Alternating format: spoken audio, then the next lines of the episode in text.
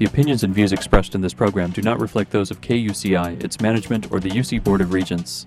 To find out more about this talk show or other talk shows broadcasting on KUCI, log on to our website at kuci.org or check out the latest program guide.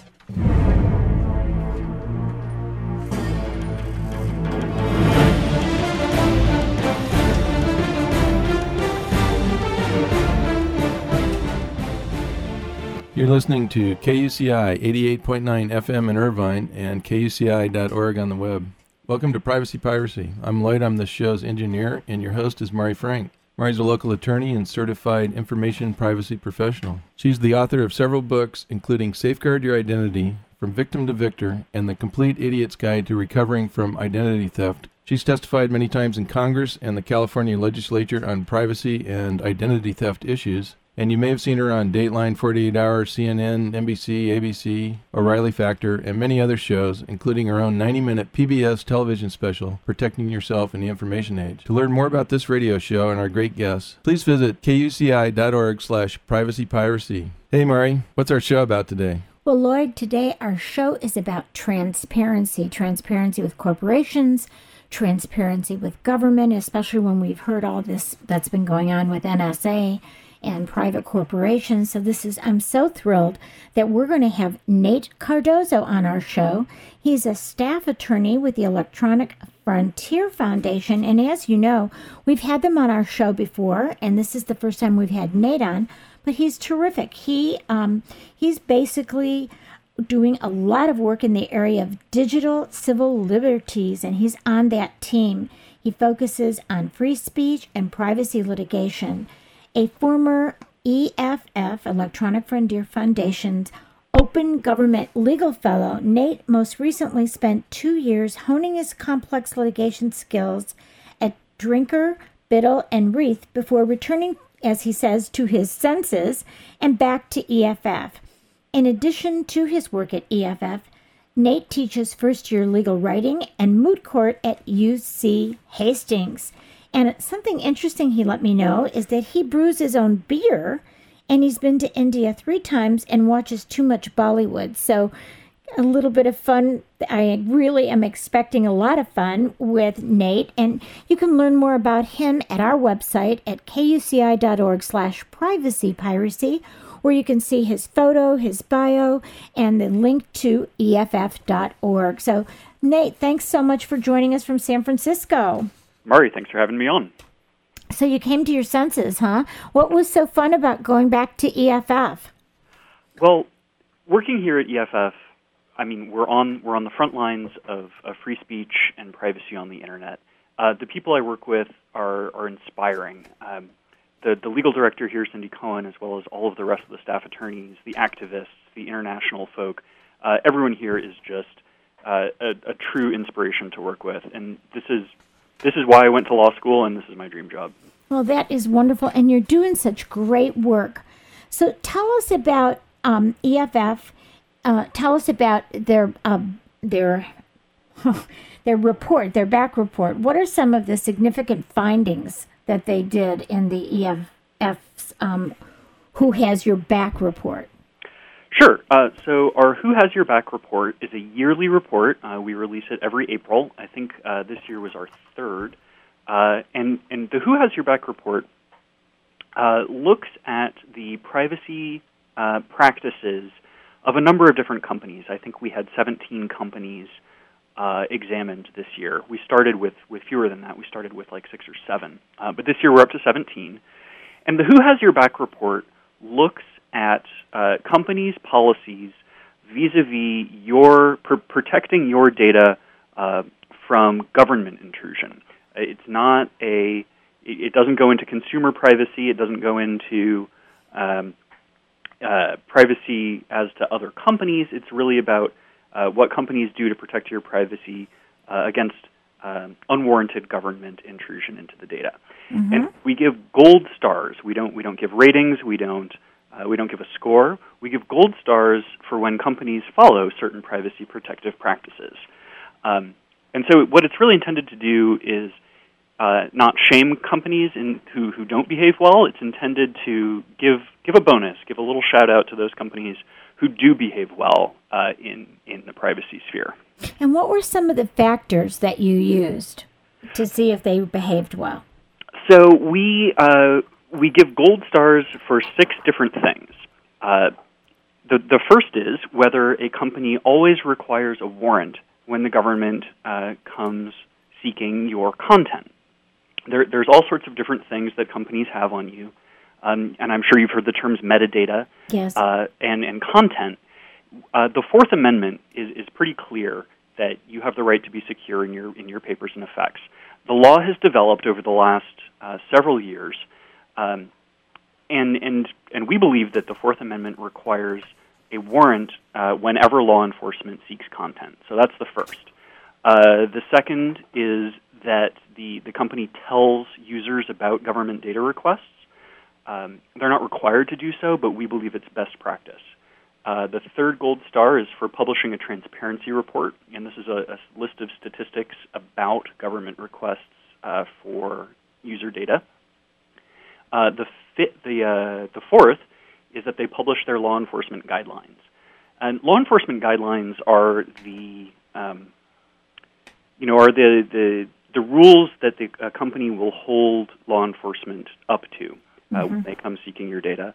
And then the last two stars are for fighting for your privacy rights in courts and in Congress. Okay, so uh, so what what were some of the who were some of the companies that got gold stars?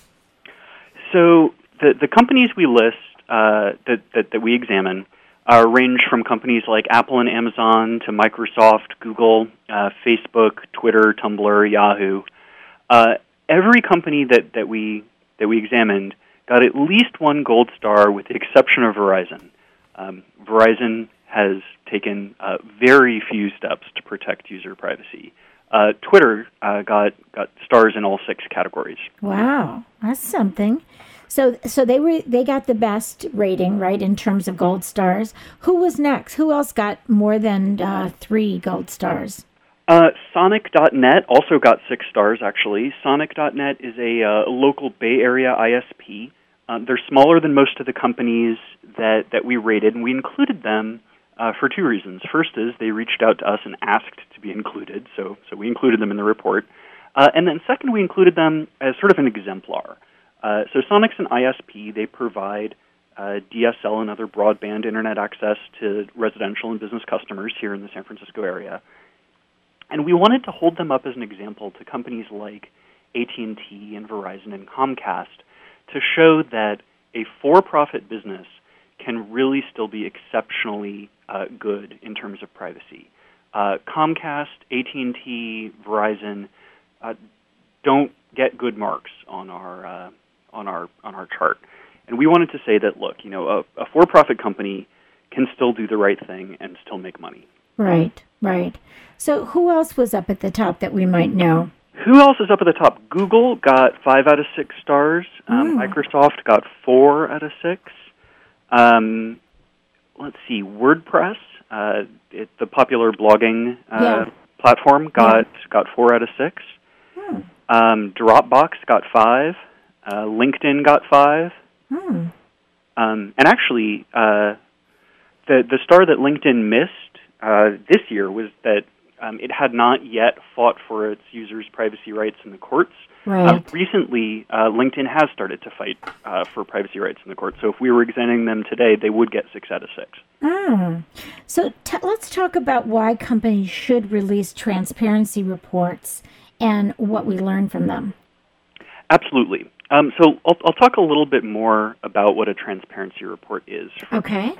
So a transparency report is a list of uh, of numbers. Essentially, it's a it's a set of statistics that a company will release to describe uh, how many and what type of government demands for user data uh, it gets.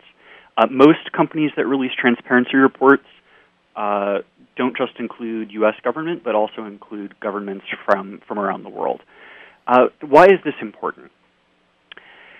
The when when when when we're in a democracy, when we are examining the rules that uh, that cabin government conduct, we need to know what the government's actually doing. So you've you've heard the controversies about the NSA uh, and the PRISM program and whether they have direct access to company servers, it, and things like that. It's important to know what exactly companies are turning over uh, to the government uh, in order to have the debate about whether the laws are appropriate, whether the whether the NSA's programs are appropriate, what the FBI is doing, what local law enforcement is doing, and so transparency reports are really what gives us uh, that window. Uh, it, it's it's a public policy issue. It's not necessarily a. I, I don't think a, an individual can make much of a, a judgment based on a transparent, a single company's transparency report. Right. It's more for civil society to examine the actions of government. Um, so that that's what that's what transparency reports do. The best ones uh, don't just give you know the total number of user of uh, government requests and the total number of users affected the best reports will break it down. They'll say, you know, we received 500 search warrants, we received 600 criminal subpoenas, we received uh, 50 national security letters, things like that. So the more granularity, the better. And then these transparency reports, do they get seen by government at all? Do they get seen by the legislature? Or how how are you know, how do you guys use them basically? Well, you use them to see if they're even doing one, right? But yeah. what but what what you know, what can be done with these? What is the you know, what do we learn from them in terms of what can we do about them if there's so many um, subpoenas for, you know, certain records? What do we learn from that? What does government learn from that? Well, so we use them in our lobbying efforts. That's that's the biggest thing that we use them for. Um, and we also use them in our in our public education campaigns. So if we know that, for instance, um, the FBI is seeking, um, you know, tens of thousands of, of users' data from Tumblr regarding child pornography, but very few uh, involving terrorism, that that shows us like what uh, what the various criminal processes are being used for. Uh-huh. Um, so, and, and that's important, right? Because if uh, if if we know that uh, that that user data is being sought in what appear to be good, legitimate uh, criminal investigations, right. then then we, we think of that very differently than as we than if we thought that if, if we saw from a transparency report, for instance, that more blanket access was was being sought. Right, right. So let's. You were talking about NSA, and we've heard so much about NSA in the news. What are some of the most significant things that we're learning from the leaked NSA documents? Well, a lot of what we're learning is that we don't know very much, and it seems like not very many people know very much about what's going on. Uh, one of the more shocking revelations that, that we had recently was that until 2009, no one at the NSA even had a complete picture of what the NSA was doing.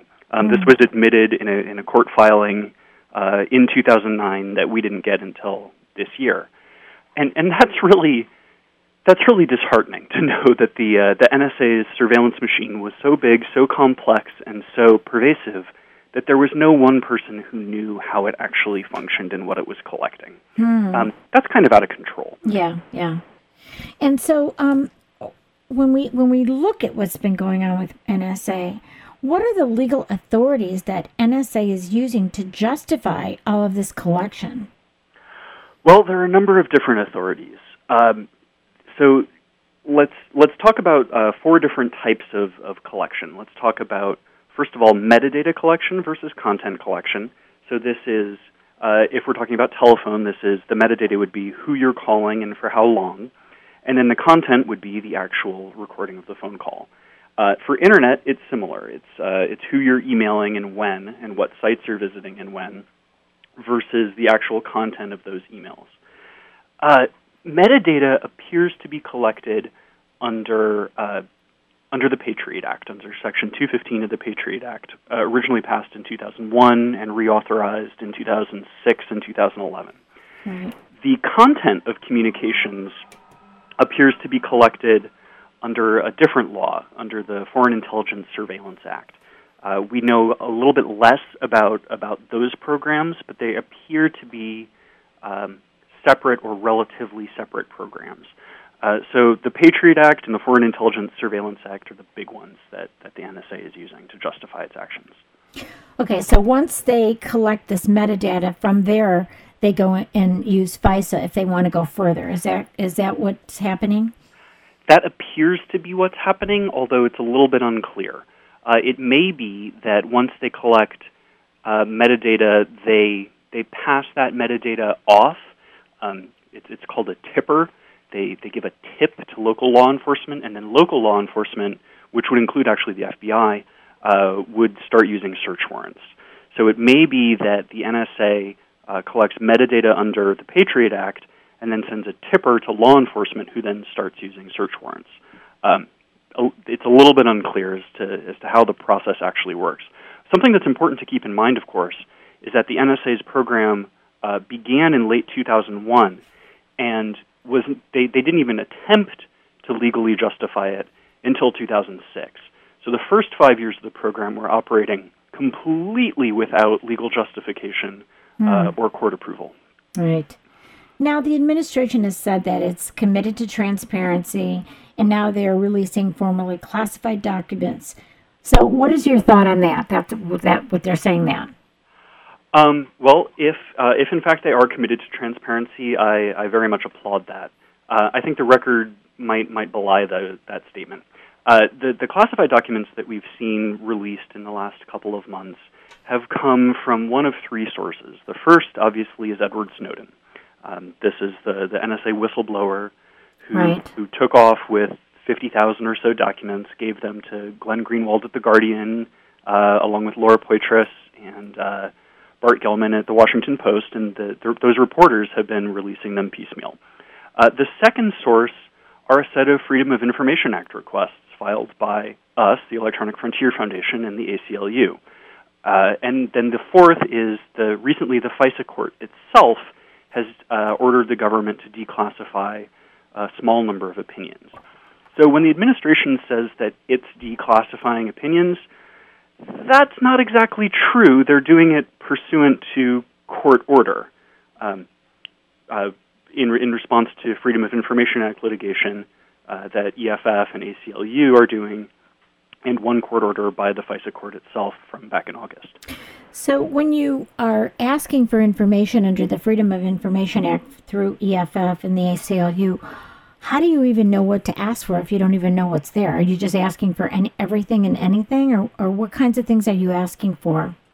Yeah, well, uh, good question, and it's and it's difficult. The answer is it's hard because uh, under FOIA you have to ask for specific things, otherwise you can't get it. Right. So that's so what, that's the dilemma, right? Yeah, it is.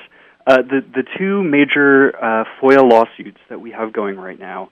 The first is for any FISA court opinion uh, that includes significant legal analysis of the Patriot Act, and mm-hmm. the other one is any FISA court opinion that uh, includes significant legal analysis of Section 02 of the Foreign Intelligence Surveillance Act. So these are the two major legal authorities that, that NSA uses. Um, so we asked for some specificity, but, but you're right, we did just have to ask for kind of everything that they had uh, yeah. uh, with regard to those two laws. And so, don't they have certain timelines that they have to respond within for a FOIA?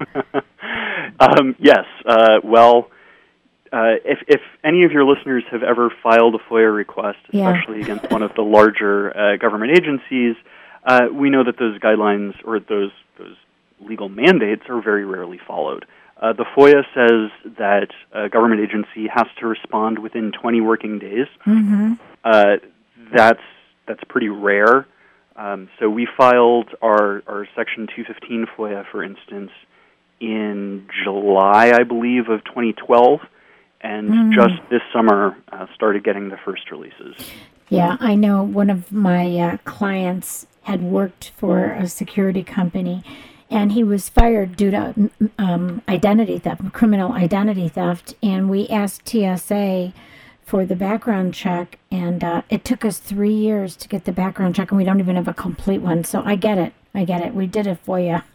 yeah, FOIA, FOIA can be frustrating for yeah, sure. It can be very frustrating. So, why don't you explain a little bit to my audience about FISA? We've talked about it before, about the FISA court and the fact that it has been kind of one sided. Sure. Um, so the the Foreign Intelligence Surveillance Act was passed in 1978 in response to COINTELPRO, uh, a warrantless uh, surveillance program begun, I believe, under the Nixon administration. Uh, so, what the Foreign Intelligence Surveillance Act was supposed to do, it was it was intended to cabin the NSA's uh, authority. Uh, the NSA can't um, conduct surveillance against uh, U.S. persons, and that's a term of art that means Americans and anyone in America legally. So it's not just American citizens; it's it's residents as well. So NSA can't conduct surveillance against U.S. persons without getting an order from the Foreign Intelligence Surveillance Court. The court meets in Washington, D.C. It's composed of federal judges uh, appointed by the uh, Chief Justice of the Supreme Court, and it meets in secret. It meets in a secure facility uh, behind uh, like wire mesh cages to prevent electronic eavesdropping behind a combination lock door in Washington, D.C.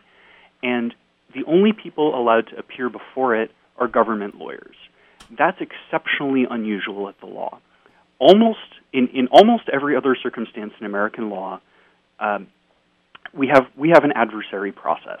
We have the government prosecutor accusing someone of a crime, and the, uh, accused has a defense lawyer. Uh, in civil cases, we have a plaintiff and a defendant, and the judge is a neutral arbiter who sits back, hears arguments from both sides, and decides which one is, is persuasive under the law. The FISA court's different. The FISA court is has government lawyers unilaterally coming up, uh, arguing their side, and then the judge decides.